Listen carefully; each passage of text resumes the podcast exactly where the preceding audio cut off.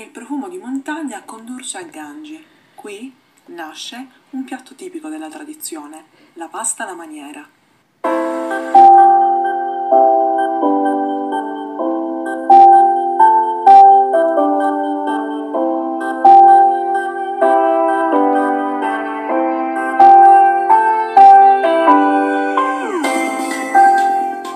Sì, è stato proprio il profumo di montagna a condurci a Gangi. Gangi è uno dei borghi più belli italiani ovviamente presente in Sicilia, così nominato nel 2014 ed è quel borgo che ci ha permesso di scoprire la bellezza dell'entroterra siciliano. Era l'estate del 2018, ancora non avevo un lavoro a tempo pieno, quindi in quell'estate lì decisi di portare avanti un format, un progetto che avevo comunque già da tempo nel mio cuore, il ti racconto una ricetta. E attraverso dei video comunque fatti di mio pugno, quindi video molto amatoriali, decisi di raccontare il territorio della mia Sicilia attraverso la storia dei suoi piatti tipici.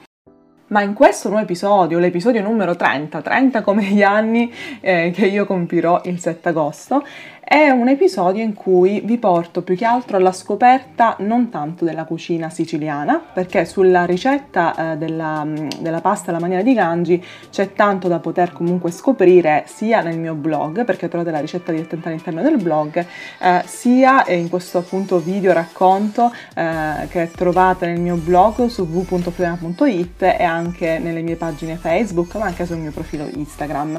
Oggi più che altro vi porto alla scoperta del territorio madonna Madonita e in particolar modo di Gangi. E vi farò vedere come in un solo giorno è possibile visitare le tappe fondamentali di questo borgo. Tra l'altro ci troviamo in questa settimana dall'1 all'8 agosto in un periodo in cui si è finalmente, dopo eh, la breve pausa che c'è stata di un anno per quanto riguarda ovviamente il Covid, all'evento eh, della Sagra della Spiga, che è un evento che ha lo scopo proprio di raccontare quanto anche di esaltare e di enfatizzare la cultura contadina che è proprio tipica di Gangi.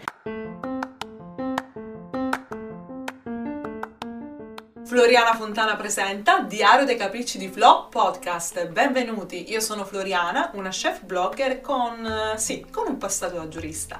Sono cresciuta professionalmente tra i fornelli di una social kitchen di un centro culturale innovativo a Palermo e nel tempo libero continuo a condividere ricette, piatti d'autore e storie di territorio sul mio blog e sui miei canali social. Se sei alla ricerca di qualche trucco del mestiere ma non sai da dove iniziare, se vuoi invece scoprire di più sulla cultura e la storia della cucina o vuoi ricevere informazioni da esperti, bene, sei nel posto giusto. Ora puoi ascoltarmi ovunque tu sia e viaggiare insieme a me attraverso i racconti della mia terra. E perché no?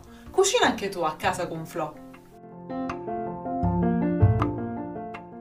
Vi siete mai chiesti cosa è possibile vedere a Gangi in un solo giorno? Bene, oggi vi farò vedere in solo 7 tappe i luoghi principali da vedere o meglio, le attrattive principali da vedere all'interno di questo borgo che è così delizioso, così piccolo, che se proprio siete dei pigroni assoluti cronici non riuscite a visitare a piedi, ma ne vale davvero la pena, anche perché ancora oggi Gangi ha un fascino Guardate, non, guarda, è come una finestra sulle Madonie, basta salire nel suo belvedere e avere questa grande distesa di colline che tra l'altro se andate in estate come ho fatto io nel 2018 saranno tutte dorate. Niente, nulla di più fantastico di questa visuale. Sarà che sono abituato un po' ai paesaggi marini, visto che sto, eh, su, visto che sto in una città eh, che si affaccia sul mare, Palermo ma è un territorio da scoprire perché la Sicilia non è soltanto una terra di mare, ma è anche una terra di colline ed è una terra di montagne. Una vista suggestiva, quasi inaspettata, ci porta a fermarci con la macchina e a scattare qualche foto ricordo di questo borgo che fin da subito, non vi nego, ha rapito il nostro cuore. Ecco che infatti improvvisamente, nonostante quel giorno ci fosse tanta foschia perché faceva abbastanza caldo di scirocco, ci accorgiamo di una tra le montagne più alte della Sicilia. Stiamo parlando, penso che avete capito tutti, dell'Etna che dietro Gangi domina quasi tutto il paesaggio delle Madonie, quasi come se fosse una centrale di comando generale di quel luogo lì. Ora, sulla storia di Gangi ho qualcosa da dirvi in più, certamente nell'articolo che potete trovare all'interno del mio blog. Qui invece voglio più che altro limitarmi a quelle che sono le sette tappe e quindi le sette mosse fondamentali da fare per visitare questo paesino che è riduttivo chiamarlo paesino, e in solo 7 step potete deliziarvi del profumo di montagna gangitano. Pensate che Gange è stato definito anche gioiellino d'Italia e quindi se voi siete curiosi di scoprire di più sulla storia di questo borghetto, vi consiglio di andare sul mio articolo. Viceversa, se volete ascoltare e portarvi con voi questo episodio podcast anche magari nel momento in cui andate a visitare il borgo di Gangi, allora continuate ad ascoltarmi. Se siete dei valorosi temeriari esploratori, il mio consiglio è certo di visitare Gangi a piedi, sia che sia in salita che in discesa, e passo dopo passo vi troverete sicuramente con il naso all'insù perché Gangi è tutta una bellezza da ammirare in un impianto urbanistico che si estende dal basso verso l'alto. Se invece preferite un tour più confortevole, perché magari siete un po' più pigrotti, allora vi consiglio un percorso alternativo. Posteggiate la macchina nei pressi della chiesa San Paolo, quindi lungo il belvedere, e da lì potete percorrere in discesa tutto Corso Umberto I a piedi, corso principale di Gangi praticamente, dove poi avete modo anche di visitare i luoghi di maggiore attrattiva. Cosa vedere a Gangi in sette tappe da non perdere assolutamente?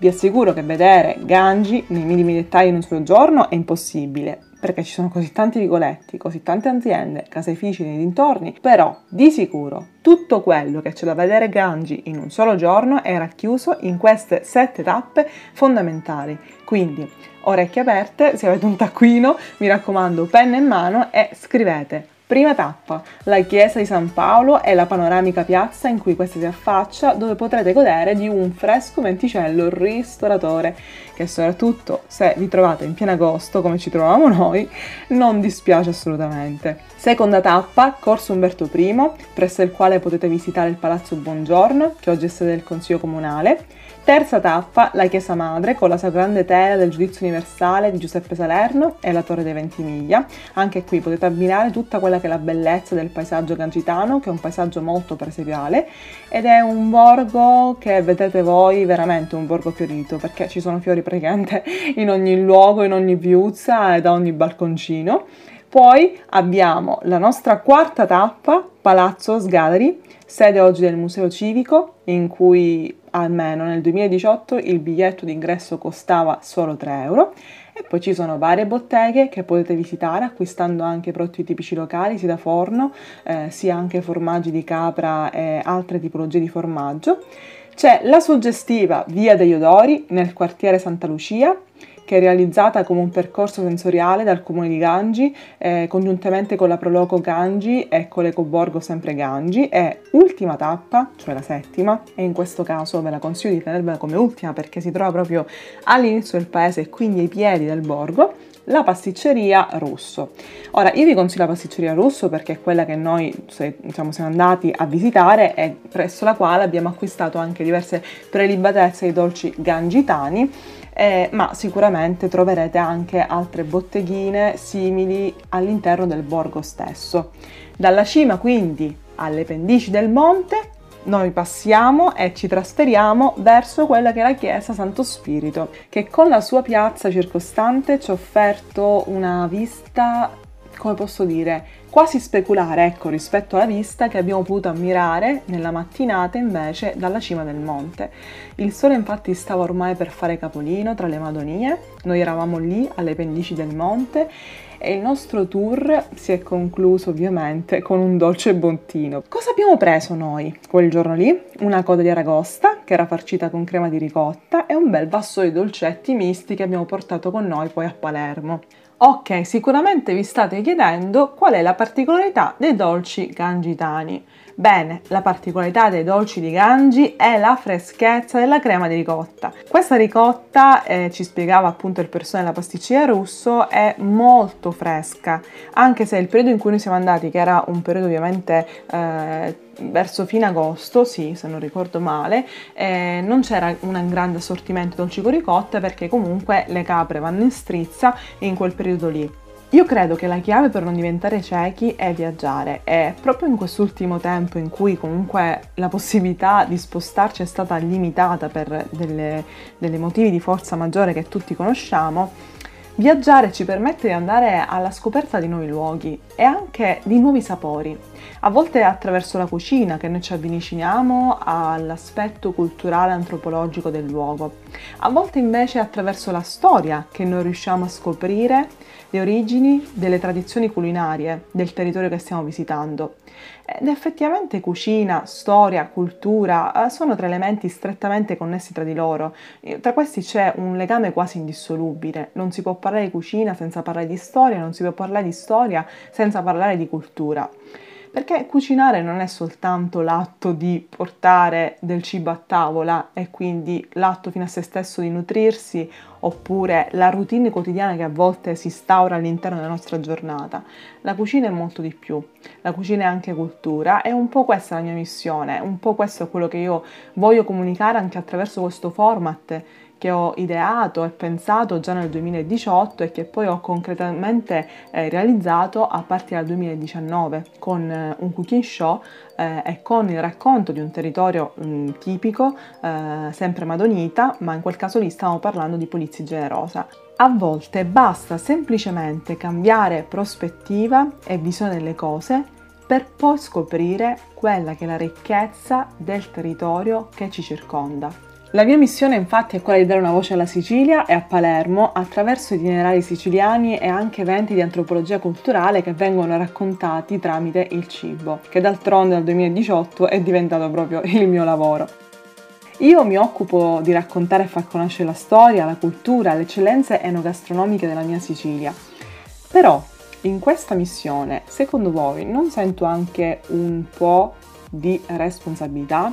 Certo che sì, lo faccio attraverso diverse fonti, attraverso il mio blog, attraverso eh, la realizzazione di piatti d'autore, attraverso eh, cooking show cene attraverso video trailanti ma anche attraverso questo nu- mio nuovo modo di comunicare che è quello del podcast. Pensate che persino la musica jazz, e questo l'abbiamo visto anche nell'episodio precedente, può diventare un luogo metaforico da raccontare attraverso i colori e i profumi della cucina, che d'altronde possono stimolare anche quello che è il processo meditativo.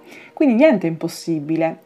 Si può creare sempre uno spazio in cui raccontare il territorio che viviamo. E io penso che nessuno meglio di chi vive quel territorio può divenire autore di un racconto. Quindi la Sicilia è una terra da raccontare, ma è una terra che non è facile raccontare nei suoi dettagli perché ha un passato così eterogeneo, così pieno di eh, dominazioni eh, che parlare di un'unica e sola cultura siciliana è veramente difficile. Questa assume tante sfaccettature, tanti quanto sono stati i popoli che l'hanno vissuta, che l'hanno dominata nel tempo e di cui oggi noi eh, mangiamo i frutti, quindi non soltanto frutti negativi, ma frutti, frutti abbondanti, buoni, prosperi che riguardano questa terra. Adesso vi lascio e niente ragazzi, eh, mi preparo a festeggiare i miei 30 anni, come 30 è il numero di questo episodio e sto raccogliendo tante nuove idee e anche tanti suggerimenti che arrivano direttamente da voi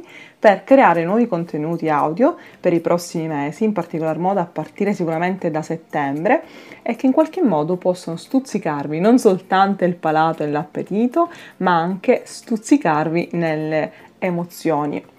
Se voi avete qualche suggerimento e state ascoltando questo episodio podcast, potete scrivermi e consultarmi al mio indirizzo sicuramente mail florinafontanablog.gmail.com o mi trovate direttamente nei miei profili social, quindi su Facebook e Instagram come Diario dei Capricci di Flo e poi passate a salvare i miei pin per non perdere le mie ricette, i miei articoli direttamente su Pinterest. Grazie ancora di essere passato nuovamente da qui, o benvenuto se ti ritrovi qui per la prima volta e grazie per tutti i riscontri che mi date, soprattutto in alcuni episodi che in qualche modo hanno coinvolto il pubblico femminile.